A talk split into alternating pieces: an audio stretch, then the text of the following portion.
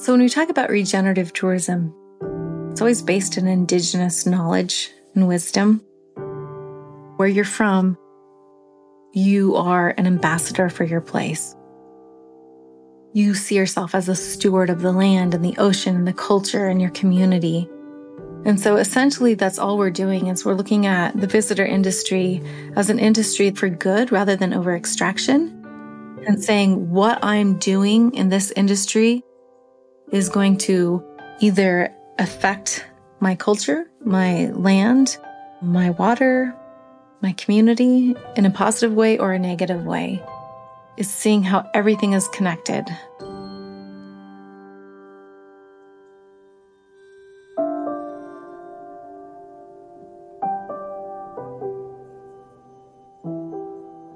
I'm Kate Tucker, and this is Hope is My Middle Name, a podcast from Consensus Digital Media.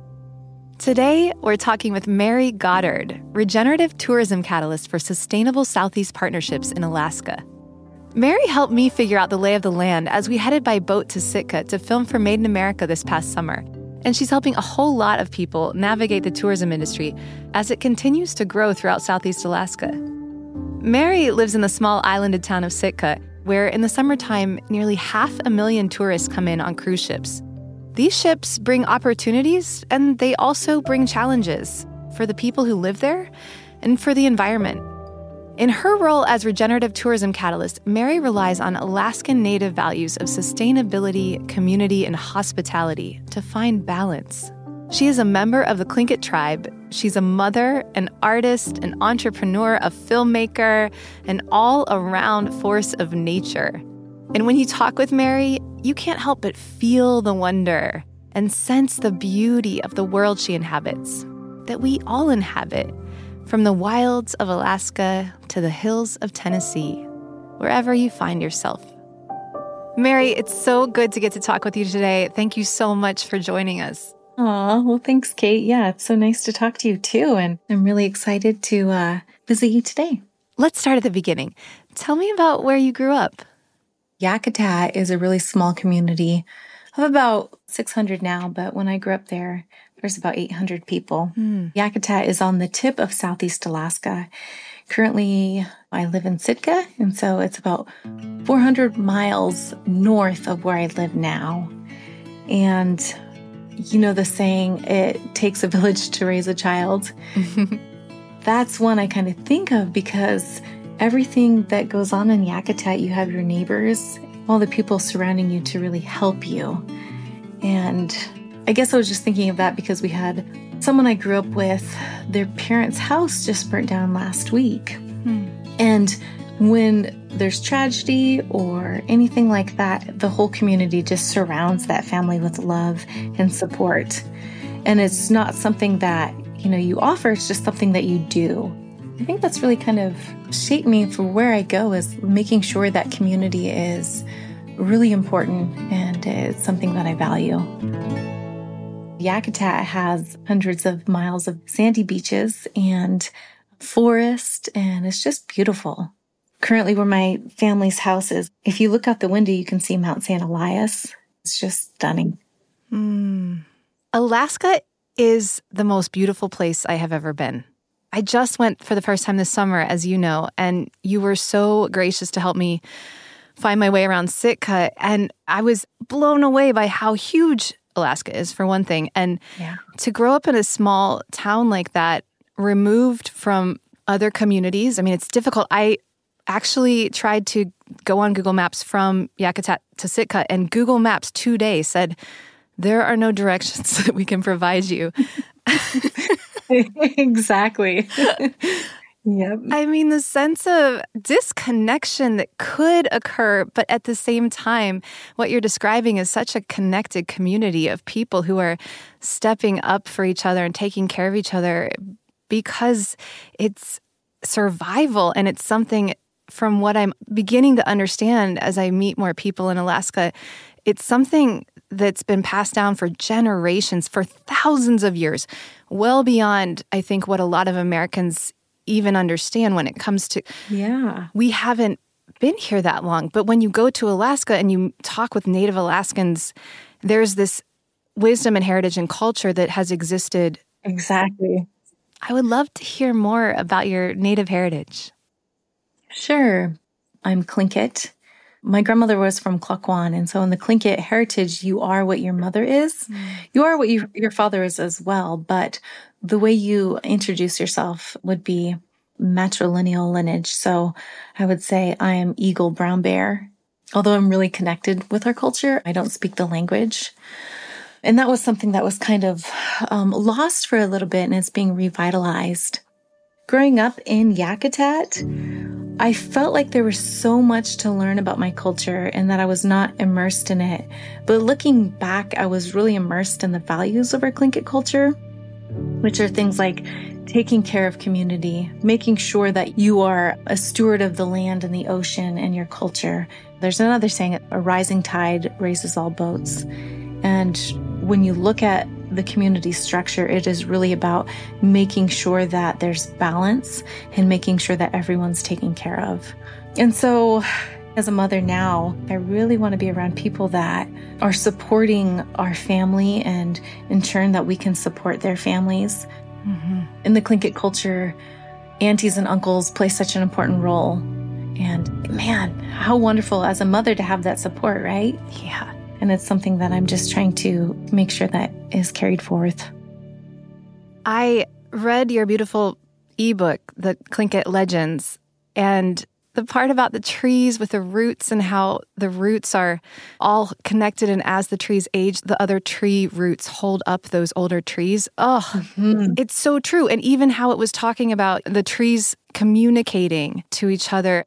It's so interesting because now we're finding there's all this scientific research around tree networks and roots in the ground and how there is communication amongst them in order for them to survive and thrive. It's just beautiful to see that the artistry and the heritage that has existed for so long being revitalized and continuing to come forth. I'm curious if there are any encounters you had as a kid or moments you remember where you feel like that really did make an impact on you as an entrepreneur, you know, as an environmental steward today. We grew up with a lot of the traditions, especially the potlatches the potlatches, I think another word for it would be kuig, if I'm remembering correctly in Tlingit. Mm. And there was a couple of different kuigs that would go on.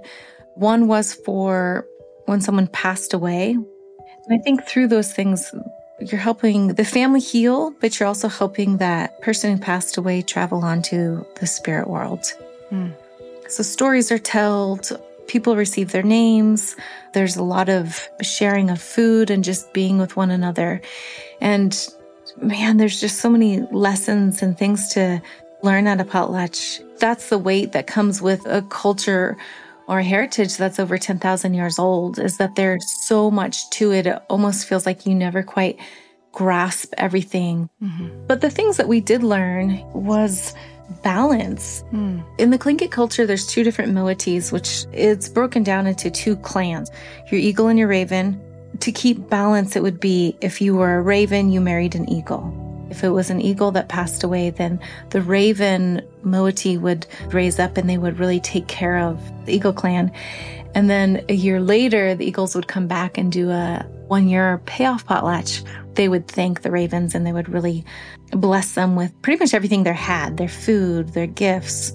It was to keep balance and to make sure that we were taking care of each other. Mm. It's amazing because you have your potlatch when somebody passes away, you have a 14 day dinner, then you have a one year. So you have like three different phases of potlatches or times where you're allowed to grieve and have time to heal, mm-hmm. which I think is something that not a lot of people anymore really give their families a chance to do.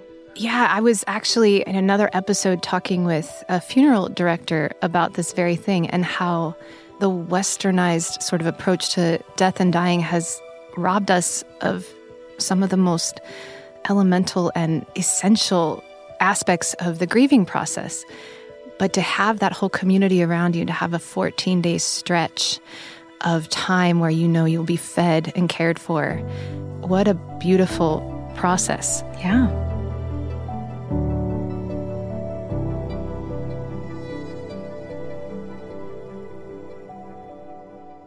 So you've got this incredible culture with 14 day feasting and strong communal connections. You're maintaining balance. And into the mix, you throw tourism. I mean, how do people in Sitka generally feel about tourism? So, tourism, gosh, it, has gone through so much in the last couple of years because of the pandemic. We were seeing pretty good growth right before the pandemic. And as soon as the pandemic hit, mm-hmm. of course, that stopped everything. You know, I'd like to say that it gave us a really good chance to reset, focus on some of the things that matter, like health of our communities, our culture, what the community wants. But now it's kind of feeling like it's in full force again. We are set to get close to a half a million people here next year in Sitka, just in the cruise industry. Whoa. And how many people live in Sitka? We have about 9,000 people that live here. 9,000. Yeah. And then half a million people descending upon that. Where do the ships come in? We have a cruise ship dock uh-huh. that um, two cruise ships can dock at, and then sometimes they will anchor out front of the city and then boat taxi people in. Mm-hmm there's good parts of the visitor industry, right? Like the economic boost. But one of the things that I try to work with communities is trying to make sure we get ahead of the tourism industry and make sure that we're properly prepared, but also shaping it in the way that works for our community. We're all very aware of places, especially like Hawaii is such an example of over tourism. Mm-hmm. It's interesting in the short time I was in Sitka, I got to go to the farmers market, which was beautiful. And I heard people in the farmers market who were clearly from Sitka because they're there selling their wares and they had this real close knit community vibe happening. Yeah. And I heard more than once someone saying, Oh, is there a cruise? And oh, well, I don't know if I'm going to go downtown because of the, you know, and downtown from where the farmers market is, it is downtown, but you don't even want to walk a couple blocks because it's going to be overrun by hundreds or thousands of people. Yeah. But I hear you, what you're saying about the balance and getting ahead of it. How do you talk with people when that's a real issue that's affecting their lives negatively? Yeah, it's to get involved. And, you know, it's so funny because you had mentioned earlier that Alaska is so big. Part of my role in this job was working just in Southeast Alaska. And you have communities that see no tourism or very little tourism, right? And they're kind of desperate one of the things that we talked about three years ago when I stepped into this role was out migration. Seeing how people are leaving their communities because they do not have the resources or the ability to stay in their community. So being able to bring some tourism in would be really beneficial and can create some positive changes. But when you have over tourism, you're going to see a lot of people that are really frustrated. Like we're looking at some communities like Juneau who have too much tourism and so, how is it that you can change the great amounts of people to lesser amounts and more quality experiences? Trying to get people and businesses and tours to focus on the quality versus the quantity. Yeah. Studies have shown that the independent travelers will spend more money in the community and part of it is making sure that the money that comes from tourism stays in the community is not just money that's leaving the community. And so how do you do that? One is independent travel, but then there has to be places set up for independent travelers. I believe it's trying to build these relationships with the cruise ship industries and having them see that they can become ambassadors for our places realizing the effects that they have on our communities and our land would hopefully be something that would cause them to make different choices. What was it like for you growing up? Did you experience the effects of tourism in your town? Well, it's funny because I kind of experienced the lack of tourism. Hmm. Where we grew up, we could look out our window and see the cruise ship going by. and it was one of those things like, oh, well, we would love to sell some things to the visitors, or we would love to be involved in this because you think about the Tlingit culture, and we are actually a very hospitable culture. I remember growing up, anytime someone went to go visit my grandparents, they always left with a gift. Mm. It was just part of hospitality. You came in, you were fed, you were taken care of, make sure you were comfortable. And then when you left, you were sent off with a gift. And so I think hospitality is very much in our DNA, but we want to make sure it's not I guess, abused. Extractive. Exactly. You know, even thinking back to potlatch and that process, it's hard to commodify hospitality. I think it's a complicated proposition. And the same with art, which is so much a part of who you are as the artist that I think is driving all these other things that you do from what I can see on the outside looking in. And as soon as you start to put a price on a gift or a work of art or an experience, what starts as a relational thing can become transactional. Now, we live in a world where that's important. And we're talking about the sustainability of communities. We have to talk about economic sustainability, environmental sustainability. But social sustainability is really at the heart of all of it because how healthy we are as a community will inform our environmental policies and our economic policies, I think, and vice versa. So, with all of that swirling around in my mind, I think about your role in Sitka. It's a really pivotal role. And I'd love for you to just define what is regenerative tourism? What is your role? Who is behind it? How did you get into it? Yeah, so when we talk about regenerative tourism, you know, it's always based in indigenous knowledge and wisdom. You can see that across the world. And I think it's because when you talk about indigenous peoples, where they live or where you're from, you are an ambassador for your place. You see yourself as a steward of the land and the ocean and the culture and your community. And so essentially that's all we're doing is we're looking at the visitor industry as an industry for good rather than over extraction and saying what I'm doing in this industry is going to either affect my culture, my land, my water, my community in a positive way or a negative way. And it's holding yourself responsible, kind of like an extreme leader, right? Mm-hmm. What I'm doing is going to impact everything around me in a positive way or a negative way, is seeing how everything is connected. That's kind of how I define regenerative tourism. This position is in an impact network called the Sustainable Southeast Partnership. And it's a collective of organizations, tribes, businesses, and individuals that have really come together to work for the good of Southeast Alaska. Not only are we working for the economic benefits, but we're making sure that the community's built up, that the culture is built up. And then my position is directly funded by two different companies. One is Sealaska Corp. Their headquarters is in Juneau. They've really proven that you can be successful if you base your businesses off of values. And they're really good at defining what those values are and making sure that they adhere to them. And then the second company that is funding this position is Alaska Dream Cruises. And they're a small uh, Alaska Native owned cruise line. I think their biggest ship carries 70 people. Very small, very authentic experiences in Southeast Alaska. Hmm. One thing that the network, Sealaska Corp and Allen Marine or Alaska Dream Cruises have in common is that everything that they do is built off of relationships.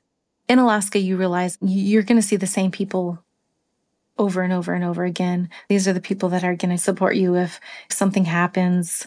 These are the people that are going to cheer you on. And so a lot of those decisions really have to be based on relationships because that is something that's highly valued.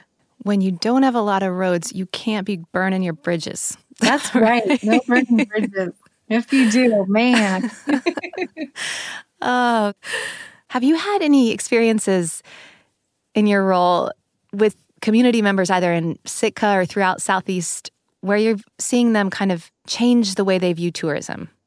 Yeah, I feel like we've had some really good strides. Uh, Alaska was known for their big open spaces and their wildlife and the beautiful views, but culture really wasn't at the forefront. This year is the first year that the Alaska Travel Industry Association has earmarked money specifically for cultural tourism and has also put out a cultural insert in their travel magazine and so we've been able to share what we think is important in our cultures. Mm-hmm. And then, you know, a big part of the Sustainable Southeast Partnership is Spruce Root Organization. And for the last three years, they've done a program called Path to Prosperity, which really helps new business owners and established business owners. One example, I just had a meeting with um, the Port of Seattle and the city of Juneau, and they're working on a concept called the Green Corridor, which, if I can wrap this up in a quick short sentence, would be trying to figure out different fuel solutions for the cruise lines coming to Alaska. You know, we talked about innovation and how that's part of regenerative tourism.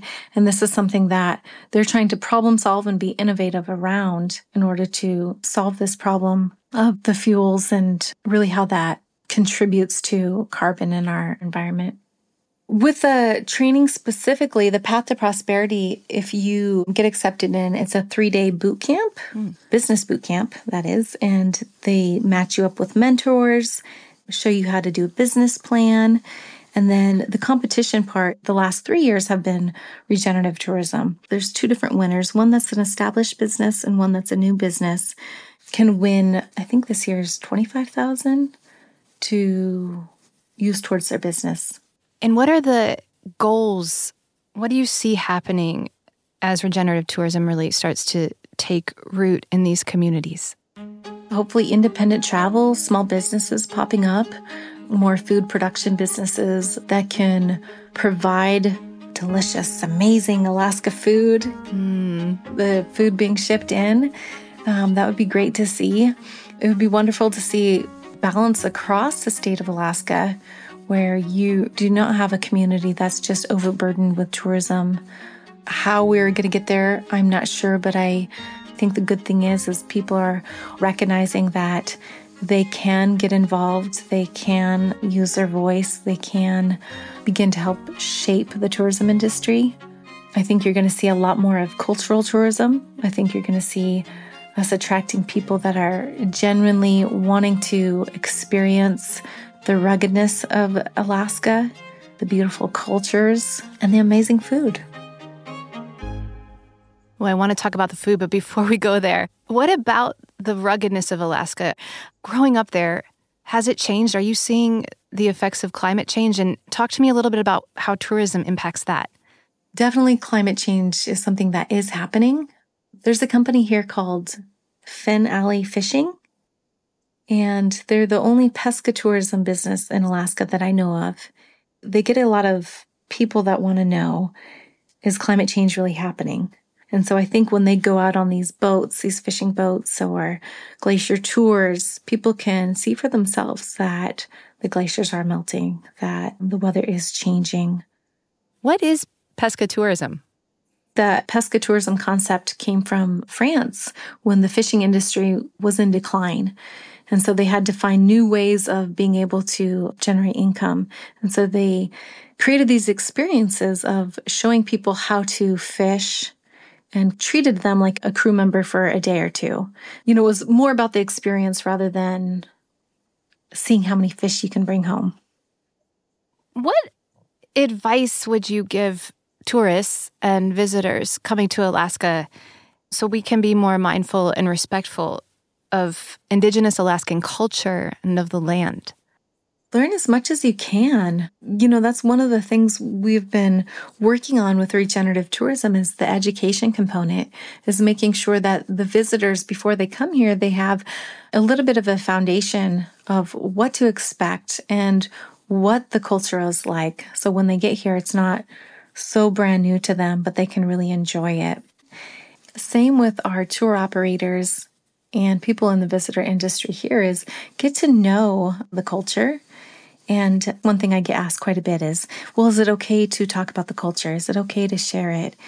Share it as much as you can. And if there's something that you don't know, point people into the direction of others that may have those stories or may have that knowledge. Hmm. I want to talk about one of my favorite aspects of going to Alaska this summer, which is all the food I got to eat. Yay. Because my favorite. I really was so amazed. I mean, I was expecting some amazing seafood, but I did not expect these bright, eclectic, adventurous meals that I got to have. I mean, it was just beyond. Oh, I'm so glad. So, you have a food blog. Yeah. Tell me about your food blog and what Alaskan cuisine maybe really is. My husband and I, uh, with our family, run a food blog called Forest Fresh Alaska. And really, this came out of my passion to share about plants that people do not know about. Mm. It started off with trying to educate people about the edible plants that are out there. And then my husband's background is he was a, a sous chef and we met in the restaurant industry. And so something that we've always done together was host dinner parties and cook together. Mm-hmm. So this kind of just came about um, from our love of cooking and all things Alaska food, which is, you know, of course, salmon and king crab and Dungeness and oysters. And then if you're looking at the forest, there's venison, there's different greens, there's beach greens, there's seaweeds. Mm. There's really quite a, a lot of variety. It's incredible. Someone said Alaska is like living in a salad bowl. You can just walk around and eat. it's amazing. yeah. but there's real wisdom that needs to be passed on, right? To be able to do that. Because foraging is a thing. It's like you don't know what you can eat until someone helps you understand that. So how did you learn that? Was it something you learned from your mother? How do how do people learn that? There was, of course, some things that we learned growing up. We knew all the berries. We would berry pick all the time. Mm. There was certain seaweeds that we did gather, like red and black seaweed, but that was almost the extent of it for the plants. And I think it was just kind of my interest reading books and trying to find what's available. And as you put that out there, then people that know something about foraging you just automatically connect. And so I can remember some of the things I learned was from an older Tlingit lady, and she's the one who taught me that deer heart greens were edible and that they would go through the forest when they walked and they would just nibble on them. Hmm. I don't think you can find it on the internet that it's edible. If anything, it says like the berries are edible. And I find the berries are the least palatable of all of the plant. and so I think there was a lot of indigenous knowledge that got lost. I would imagine that if the Tlingit people have been here for over 10,000 years, that there was quite a few plants that they ate, not just a couple.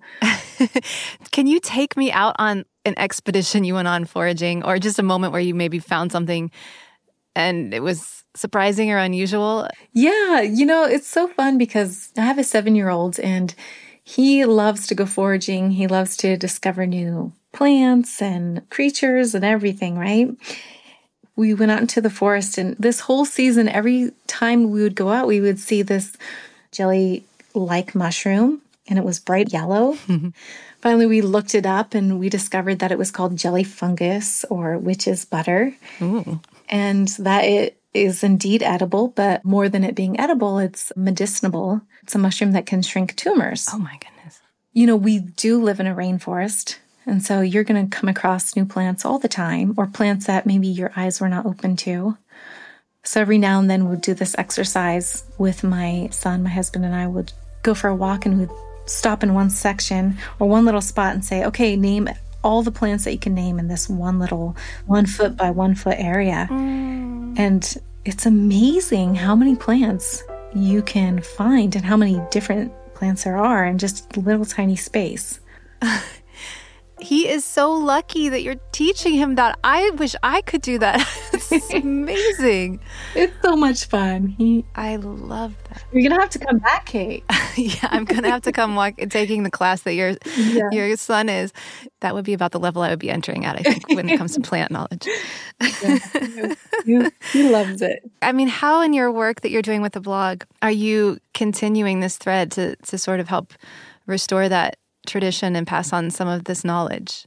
Good question. So, one we've taught in schools. We get requests to speak in schools about the different plants, or like at the Sitka Sound Science Center. I have a production company. And so, one thing that has always been a dream of mine is having a Forest Fresh show Yes. This summer, we had a, in our production company, we did a couple of episodes. We filmed them. The idea is really to have like the education piece, right? Like your adventure, you're going out and you're, you're hiking or you're fishing and talking about the food and how you harvest it, the cooking aspect, and then, of course, the fun part, which is the dining aspect of it.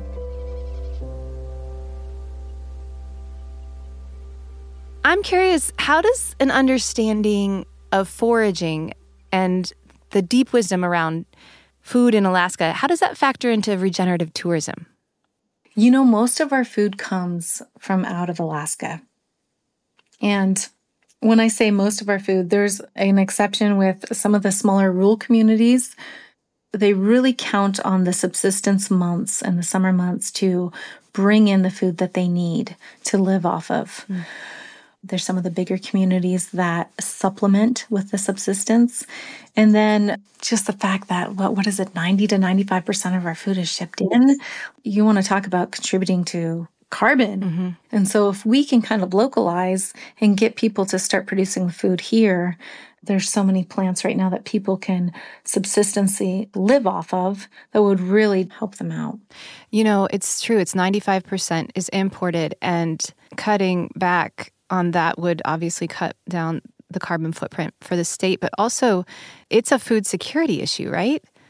It absolutely is. We've been doing Forest Fresh for quite a while, but it really wasn't until the pandemic that people really started getting interested. And I think it's because of that food security. I mean, if you are in a small community and you go to your grocery store and there's nothing on your grocery store's shelves, that should be a wake up call. Mm-hmm.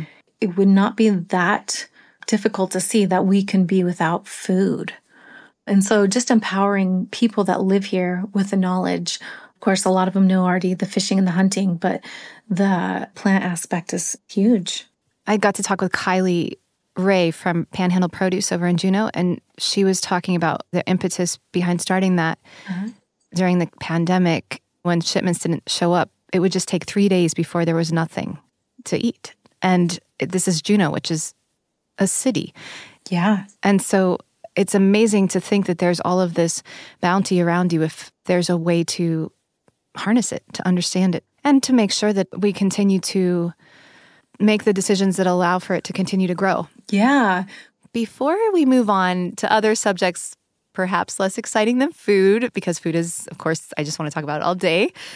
I want to know what's your signature recipe? What would you cook to showcase the foraged and fresh Alaskan cuisine you've discovered? Probably my herring egg salad. Mm. I remember eating herring egg salad when I grew up, and it was good, but it wasn't super savory. And so, yeah, if you go on there, most people that don't like herring eggs will really enjoy this salad. And it has seaweed in it. You know, has enough ingredients that you would recognize if you've never had Alaska food before. except for the herring eggs. I'm not sure I would recognize a herring egg. That is so true. That's kind of, so that one's pretty extreme, but it's really good and it's something that just symbolizes spring is here. Mm. Everything about it is exciting. When the herring eggs come out, you're coming out of like darkness into light. It feels like that's when the new year is actually starting. Where do you get them? Herring eggs, you can gather them off the beach on the seaweed, depending on where you're at. Or what people do is bring branches and anchor the branches and buoy them. and then the herring lay the eggs on the branches. And then you go back out a couple of days later and pull up the branches and um, pull the eggs off. Or just cut the branches and then you boil it with the branches as well, or blanch them, I guess. That's magical. Let's talk about you and your creative life. It's not just food. You are an artist, you're an entrepreneur, you're a filmmaker, and you make jewelry. What drew you to jewelry making? Oh my gosh, I just remember as a little girl, my grandmother had a wrist or an armful of silver Tlingit bracelets, carved bracelets. All the older ladies in the community had them, and it was like if you had them, you wore them. And I just remember hearing the clanking of the bracelets together. And my grandmother, she always dressed up, she always wore lipstick. She was so elegant. I just thought, oh, how cool would it be to make those bracelets? Mm. You know, traditionally, women were not carvers. And so for a long time, I just didn't even think it was possible for me to become a jewelry artist as far as with the, the metals. One day I was driving in Sitka and this older Tlingit man put out his thumb and one of our values is respect your elders. So I pulled over and I gave him a ride to town. And he handed me two Tlingit books that were like learning the Tlingit designs. And I know he didn't know that I was in my head toying with the idea of starting to carve. But he looked at me and he said, You know, they didn't let women carve because they thought they would become too powerful if they were carvers. Wow. And I just was like, okay, that's my answer. And so I started my journey of learning how to carve in silver and copper and Tlingit formline work. Can you imagine if you hadn't had that encounter? Yeah, you know, it's moments like that that are just pivotal. And so I'm grateful for moments like that. Yes. Going back to thinking about the cultural aspects of regenerative tourism, how do you think your art impacts your work as a catalyst? And also, maybe how does your running a small business around your art impact your work? I just had the honor to be able to write for that cultural insert for the Alaska Travel Industry Association. Oh, cool. And through that, I interviewed another artist. His name was Bailey, and he makes jewelry out of ivory. And I just thought it was really great across Alaska. Artists really have their whole lifestyle into their art. When you're looking at like an ivory bead, it's not just an ivory walrus tusk that he got. Everything from that walrus supports his way of life. The art, that's just kind of a bonus from it. And so I feel like it's the same way with my art. It just kind of encapsulates your lifestyle. It helps tell a full story to the visitors when they come because they can just see it as an ivory bead or they can go a little bit further and go, man, this person's lifestyle's in this. I'm learning so much just from purchasing this art. And so when it comes to the visitor industry, I'm always trying to encourage artists to really be involved because they do have a story to tell. Everything is based on values, valuing your culture, valuing your community, learning about art, right? I remember when my mentor was explaining to me about the nest house here in Sitka. And when you look at the, the drawing or the depiction of it, there's eyes in the nest.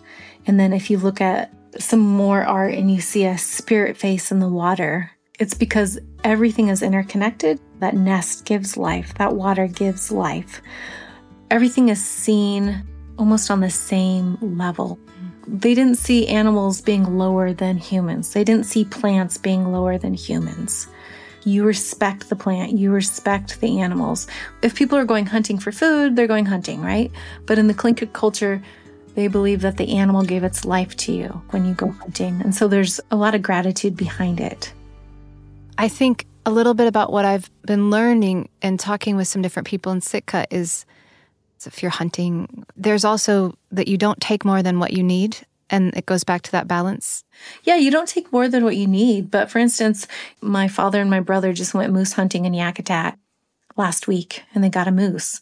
Well, a moose is like a thousand pounds. Mm. So, you know, a small family does not need a thousand pounds of moose meat. And so it then is divvied up and shared amongst people that maybe can't hunt in the community. So, not only just not taking what you don't need, but if you do take then you're sharing with the elders and you're sharing with people that can really benefit from it. What do you hope to pass on to your son about Tlingit culture, and how do you hope to expand on what you learned growing up? Well, one thing I want to make sure I pass on is it's okay to be innovative. It's okay to try new things. It doesn't mean you are not living your culture. And I think what's really exciting is that the culture is really being revitalized. My son is learning more about the Tlingit culture than I did growing up. For me, it's really exciting to witness that. Hmm. What's bringing you hope these days, Mary? Oh, okay, my son. it's such a joy to see him growing. It's a joy to see him absorbing all the things my husband and I talk about, things that he's learning at school and at culture camp. And so I do have to say, my son, I mean, just seeing that new energy, that new excitement, mm. I think that's the thing that does it most for me. Mary, this has been so wonderful. Thank you so much for taking me back to Alaska and for sharing your perspective. You know, it was a lot of fun for me, and I hope, Kate, that you're able to come back to Alaska. Oh, I totally will. And I'm going to be calling you for recipe advice. Hey, you got it. Anytime. awesome. Thank you, Mary, for inviting us to learn about Tlingit culture, food, art, and the stunningly beautiful and fragile land and sea of Alaska. You can find Mary's food blog at forestfreshalaska.com. Hope is My Middle Name is hosted and executive produced by me, Kate Tucker. You can find me on Instagram and Twitter at Kate Tucker Music. If there's someone you think belongs on the show, please send me a message. This episode was produced by Christine Fennessy with editing from Audrey No and Rachel Swaby. Our sound designer and engineer is Mark Bush. Music by the fantastic artists at Epidemic Sound, Soundstripe, and me. Big thanks to Connor Gaughan, our publisher and fearless leader at Consensus Digital Media. Hope is my middle name can be found on Apple Podcasts, Spotify, or wherever you listen. It would mean so much to me if you would follow, rate, and review the show. Hope is My Middle Name is a podcast by Consensus Digital Media produced in association with Reasonable Volume. See you next time.